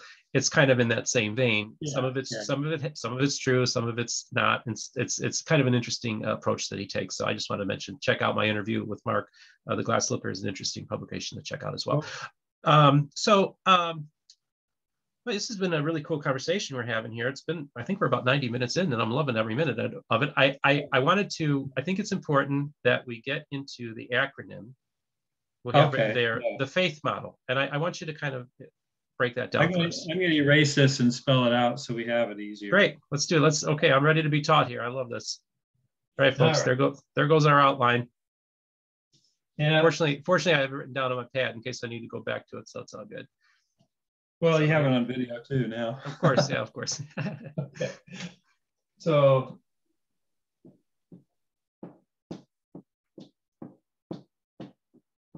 can we see that okay? All right. Yep. Mm-hmm. So I've been, for a long time now, I've been pondering the, um, what causes people to have faith? Because if you look at a world map of religion, it seems like it's all regional, for mm-hmm. the most part regional right? Yeah. So Muslims live in their countries, Hindus live in theirs, Buddhists, you know, Christians, even the different Christian denominations. You have Catholic and Protestant, and it's it's almost geographical, which means that it's a tradition, right? Mm-hmm. It's hereditary, basically. Yep.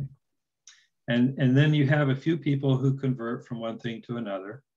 People convert uh, to Christianity from, say, uh, Buddhism, you know, whatever. There's there's a, a kind of a, an aura of conversion going on. Almost you can almost think of it as um, the protons in an atom spinning around, you know, always moving. But the core is the the nucleus of the atom, and that's the religious people. So I thought, well, what what causes people to have these beliefs, and yet they're they can all be either well educated or completely uneducated, and it almost doesn't matter, you know. And so I, I thought of this analysis, and I thought I'd use faith as the acronym because that's easy to remember, but it also fits. So the first thing is you start with facts. And facts are something everybody can agree on, you know, the, the distance of the sun from the earth, whatever. And in, in our case, I'll use the analogy of um, one that I've written in my uh, the manuscript I'm working on. When Lucy Mack Smith said that when Moroni came, he told Joseph Smith there were plates in the hill in the hill of Cumorah. According to Lucy, that's what he said the very first time he met Joseph Smith. Okay, so I'm going to use that as my my example here. So the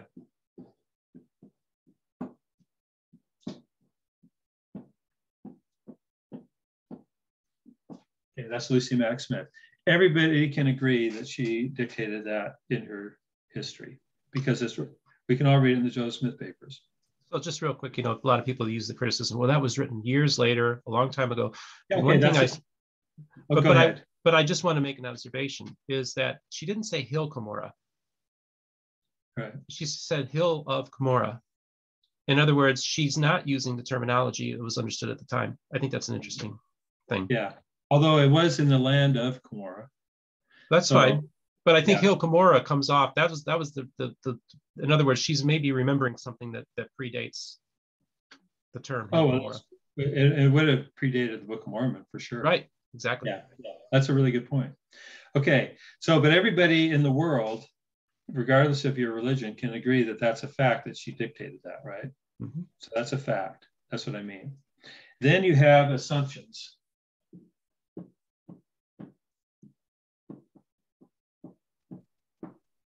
people make assumptions about the facts.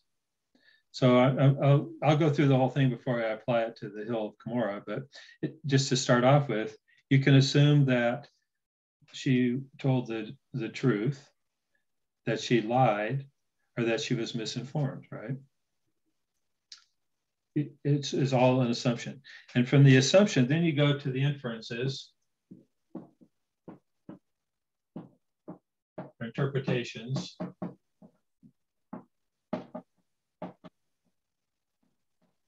And this is where you start saying, okay, here's a fact, here's what I assume, and here's how I kind of support my assumptions, right? The next one is what I call threading or weaving. Where you take all in other extrinsic elements and weave them into a narrative. And then you end up with your hypothesis. Narrative. And the funny thing is here, your hypothesis is basically your assumption. Okay, so you're just, there's another way of showing how you confirm your bias. But I wanted to, to break it out a little bit more to see the different elements that go into it. And so just starting with this hill of Cumorah, when I look at that, I assume, okay, Lucy's telling the truth. I mean, she was Joseph's mother.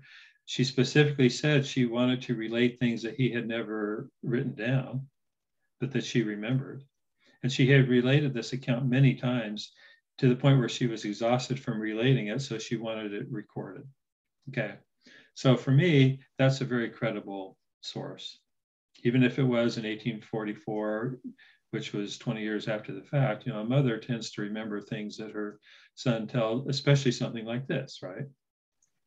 So I give her the benefit of the doubt. I tend, my assumption is that she's correct. You know, Jonathan, just to say, you know, my mom tells me stories from my childhood I don't remember. Yeah. And things yeah. that I said, even yeah. even at a relatively old age. So that's a good yeah. point. Yeah.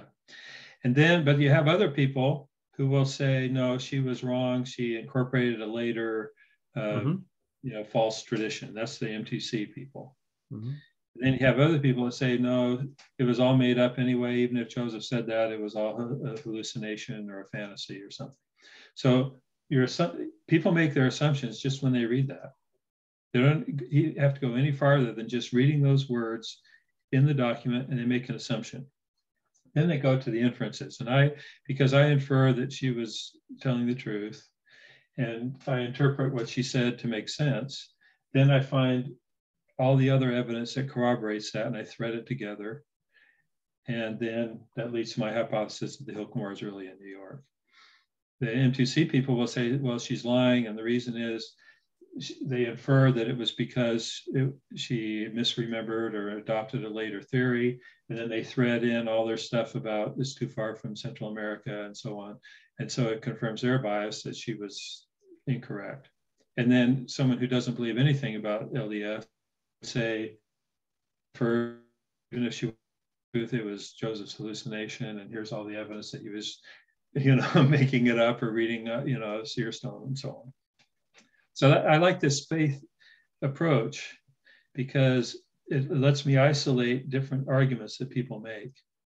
And I can say, okay, if, if you're saying that Lucy Mack Smith was telling a lie or misremembering because of articles in the 1842 Times and Seasons, that's not, that, that is purely confirming your assumption up here. It's not a legitimate analysis. And that's why I, I like this approach. I use it all the time now, and I'm explaining it more in my book that I'm doing. I have a book coming out called The Rational Restoration. And I'm, I love I'm, it.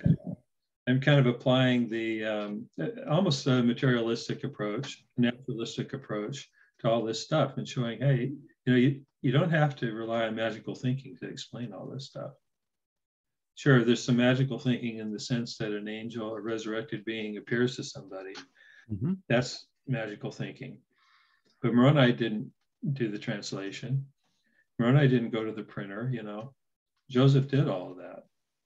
And Oliver helped him. I think, by the way, I think there was a lot of interaction between Joseph and Oliver when they were doing the text. I think Joseph said, Well, what if how about if I do it this way? And Oliver say, Well, I don't understand that. You know, I think there was a little bit of that going on. That's why you see so often it says, or in other words, you know, which mm-hmm. was a another Edwardsian thing he used all the time. To, mm-hmm. uh, anyway, well, so that, that's my approach to this. I, I, I think that's great that, that you're giving us like the framework of what you use to when you encounter a fact or an idea that you're going to use that to break it down. I think that's very helpful. I find that very interesting. You know, one of the things I want to talk about too, which I find interesting, is that um, you know so often people describe the process of reading from the stone. Mm-hmm and then the word would not uh, disappear right. until they got the right correct spelling down. Now, yeah. on my way from the Joseph Smith Papers Project, I'm going to be getting um, the photos of all the original pages from the Book of Mormon and um, from the, uh, the handwritten. And one of the things that what people will tell you is that the handwritten account is full of spelling errors, and that Grandin had to make a ton of uh, corrections. Yep so to me, it's like that the initial forensic document that we have to me disproves that, and, and this is just my opinion because I'm I really am open. You're I really right. want to, but it the, the the initial evidence discredits the means of describing the process of the translation using yeah. the stone. Yeah, it does, and and and Royal has pointed that out too. He said, I don't know what they're talking about because not only is there a misspelling, and misspelling is hard to really assess because there wasn't a standardized spelling as much. Correct. But there's different spellings. So the same word is spelled different ways. So if the idea that Joseph was correcting everybody, what I suspect happened is on one occasion, at one time, Joseph had someone read back or whatever, and he corrected them. Mm-hmm. Or maybe he he, was he was uh, doing a translation and he felt like I better make sure they spelled that right, you know. And then that became lore. That became a narrative. They said, "Oh, he always was correcting the spelling. It was miraculous." When it actually maybe never happened, or if it did, it happened once or twice. And all of a sudden, that becomes always. Because you're right, the the original manuscript shows lots of spelling discrepancies and not a lot of corrections of spelling. So I just find uh, these conversations with you uh, really, truly fascinating, Jonathan. Uh, I want to thank you for taking your time. Oops. I want to take your uh, thank you for taking your time and I hit the wrong button there for a second, uh, to do this with me. Uh, you know, it's always fascinating uh, just to have uh, original thinkers like you. So, like I tell people, so I want to talk to interesting people. I don't want to hear just the standard narrative re- re- rehashed to me. I just want to hear people that have different approaches and different ideas um, and creative ways of telling their story and giving their presentations. Now, sometimes, obviously, folks, you know, Jonathan has ruffled feathers. Uh, I know there's a few people out there that like to write about him a lot, and I've read some of your stuff, just so you know. But uh, I and actually, one there's two people that kind of write about you a lot, and I want to say there's one guy who's a student at BYU who I've talked to. Um, he's not the main, he's not the like the big guy that goes after. He's one of, uh, but he's a cool dude. Um, uh, he's a student at BYU. I actually had him on a Zoom call to make because he kind of wrote a piece about you and I, and I I said, hey, we got to talk because you got to make some corrections on this. And boy, 45 minutes later after that Zoom call, you made those corrections. So props to you, dude. Um, and I just want to say there are good people that we can disagree on things and we can have civil conversations. We can build bridges. I can look at your arguments that you made today and as an evangelical, uh, take something from it that's valuable. Um, and, and it's not convoluted. When somebody tries to explain to me that no no no the the academic position is, is that words appeared on the stone. Yeah. That i have a hard time yeah. i have a hard time with that right? And so i think yours is more naturalistic. Yours can um, is less like you said less supernatural. Mm-hmm. uh, and it's it also puts joseph there in the room engaging the, the text and I, I really think that that seem that just seems to ring true to me. So that's just my opinion. You know, it's it's funny to me because even that the 1834 book Mormonism Unveiled pointed out how ridiculous the stone in the hat idea is. And they, they said, okay, some people say he used this stone, seer stone in a hat. Other people say he used the Urim and Thummim, but in neither case he was using the plates. And if that's the case, then who cares what the whether the witnesses saw the plates or not? You know, if he wasn't using them. So that's, that's a pretty good point. Yeah. And that's what Oliver Cowdery was addressing in, mm-hmm. when he wrote those letters. And now to, to have this all kind of come back again, but not only come back, but be embraced by the LDS intellectuals, it's just stunning to me. And I had a conversation with Richard Bushman, and I actually gave a theological apologetic defense in favor of the seer stones with him. So I'm, I'm telling you that I also think that one can make an apologetic defense in favor of the seer stones Definitely too. Could. And and so I think that that's where I'm at too. I just really like to look at all the all the ideas and the positions that are out there, and as an outsider, then try to integrate it and try to come up with ideas in my like how do I think it happened? Using your faith model or a variation of that, and and it, I think that's just a kind of a cool experiment that's going on here. This channel is an experiment. I mean, this is this this, this is uncharted. Awesome. I, I love what you're doing. and and it's like I pointed out, you know, in, in, my some of my slides, I've, I've shown all these people going in the temple, and some of them might believe M2C, Heartland, that the Book of Mormon is a pious fiction. You know, it doesn't really none of this stuff matters what you believe if you're doing good and building Zion, right? And and what you're doing to me is building Zion. Not I, I was going to do a book called Zion Without Us and show how the whole world is is collaborating to build Zion without the LDS Church because we kind of lost that ideal for a while, you know, got more into these internecine wars and stuff. And what you're doing is building Zion, not within the LDS church as an organization, but you're contributing to unity and harmony and people recognizing what's important, what isn't important. And all these issues that I talk about on, on our list here today, they're important in the sense that people may um, build faith on them or on alternatives. And the only the, the utility of faith in the modern world is to help build Zion, to become more Christ-like and to unite people. That's what it's all about. And so I'm not trying to cause any division. I'm not, I don't even, I'm not trying to persuade anybody of anything. I'm just trying to say, here's how I see it. Hmm. I'm happy if the guy I uh, work at the cannery with believes in Mesoamerica, that's fine with me. Mm. The, the, thing that I resist is when people um, pronounce these what I consider unbelievable narratives, like the Mesoamerican thing. To me, that's unbelievable, and the stone and hat is un- not believable to me. And but I find if people believe it, I just don't want to be told you have to believe that. And that's where I fault the LDS scholars because they're intransigent. They, they will only present their own point of view. And like you're presenting a variety of points of view, that's what Book of Mormon Central should have a podcast just like this. And they refuse to do it because their, their whole uh, obsession is that they think they have the answer and they are trying to promulgate it. They're spending millions of dollars every year promoting this Mesoamerican stuff, which excludes people who see through it, or I should say, who don't accept it. Seeing through it is a little pejorative, but, but they don't accept it. People like me don't accept that. So for me, Book Mormon Central is a negative, despite the good stuff that they have. So I think what you're doing, you're setting a, an example for the LDS scholars to broaden their horizons, to acknowledge that they don't have all the answers and they should be amenable to alternative points of view. Now, I would I would agree that they should limit it to alternative faithful points of view. I'm not saying they should have John Dehlin featured on Book of Mormon Central, but they should have other people who interpret the same evidence in a faithful way that disagree with the scholarly conclusions. That's all I've advocated. That's what I was telling Hanna, getting back to that conversation.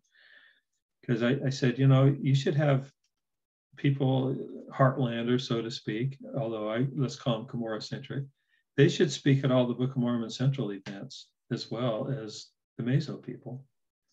It's just not a legitimate academic exercise, and it's even a less legitimate religious exercise to insist on one doctrinaire interpretation of the evidence. So, but again, and I can't say it enough. I mean, what you're doing is awesome. You're providing people opportunity to hear for themselves what other people think, and they can accept or reject or embrace or whatever they want to do with it. But at least they you know how other people are understanding the same evidence and, and what their ulterior motives are. Mine is for unity and harmony throughout the world. Mm. I've lived in China and Africa and, and all these other places. So anyway. Yeah, you know, it's so interesting because that's one of the things that really struck me was early on the idea of uh, like Zion or the Zionic imperative or just different terminologies using the term Zion. And I, I tell my Christian friends that, you know, the, the, the restorationist idea of Zion would be a, similar to our view of the millennium. But what I find interesting about the Zionic idea is that you're, you're a participant in building mm-hmm. something. Right and i think that there's something that in, in, that that all of humanity in one sense could be part of the building up of something. That could also help uh, bring us to a better place like within the context of whether it's a second coming or building a better society however whatever level you want to put it on and i often th- i've been contemplating the idea of zion and as understood within the concept of restoration and i actually think that's something we could probably learn from you guys i think that maybe we could well, integrate that idea you don't need to learn it from us. You just need to help us do it. okay. You, you, don't even you don't need to join any church. This is That's what right. I say about the Book of Mormon. Nobody has to join a church to love the Book of Mormon, right? Right. Nobody has to join any church to build Zion. Mm. It's it's a process of education, recognizing logical fallacies, but having the, a desire to benefit humanity. You know, one of the things that I most like about what President Nelson has been teaching. When, when he came to Singapore a couple years ago, we were in China. We flew down to for the event, and he he pointed out that the more capable we become through our education and developing our talents, the better we're able to serve other people.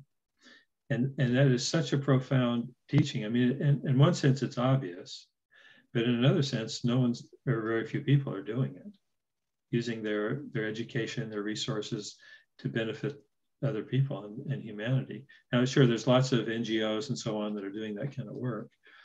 But I think the, the Christian community in general seems to be fairly um, satisfied that they're going to church and they're good, you know. and no, they should be out there working on the welfare farms. They should be out there doing uh, rescues and environmental catastrophes. They should be out there helping uh, people get educated. I mean, the Pathway program alone is phenomenal. And and, and, and we have non-LDS people participating in, even in the group that we're in, you know. You know, and you don't have to be LDS or even part of the restoration to build Zion in those ways. And that's what I'm really enthusiastic about and most passionate about. In fact, just as, I give you one last example. Here in, in Oregon, they have a teacher shortage because they're having to cancel high school classes and stuff because they can't get teachers. So my wife said, well, we ought to be substitute teachers. And I'm thinking, it's the last thing I have time for, but I see there's a need. So we're doing that now. And once we get back from our next trip, we're going to be substitute teaching in the schools just to help out, you know, as a community mm-hmm. service. But to me, that's kind of part of building Zion, right? You're helping the kids get educated. And anything people can do to make the world a better place, even in their neighborhood, is building Zion. Well, you know, first of all, thanks for the kind words that you said about my program. I, I love you, Jonathan, and everything you're doing. Um, I love having you on, and I'm looking forward to uh, seeing you again soon. Sometime our paths will physically cross, I'm sure, soon. Um, thanks for coming on. For having me, and it's been a pleasure as always. And we'll just see what happens in the next in the future. That's right. So, uh, okay. did you have any final words you had to say? Because it looked like you're going to say something. Okay. Just looking forward to seeing you sometime. Maybe I'll come out to Florida one of these days. So. Awesome. Awesome. All right. So, folks, I just want to thank you for joining us today. I just want to remind you to uh, like and subscribe. Uh, don't forget that we do have a Patreon. So, those of you who would like to be monthly contributioners, contributors to the program, uh, please uh, sign up with us on Patreon. And I'll try to remember to leave a link for Patreon on there. I've been forgetting to do that. You can reach me at mormonbookreviews at gmail.com. And don't forget that our uh, we're still working on the podcast, but about 80 of our videos are now on um, Apple Podcasts, Spotify, as well as Google Podcasts. We're hoping to uh, uh, expand to a couple other platforms soon as well. Uh, either way, you have yourself a great day and be well.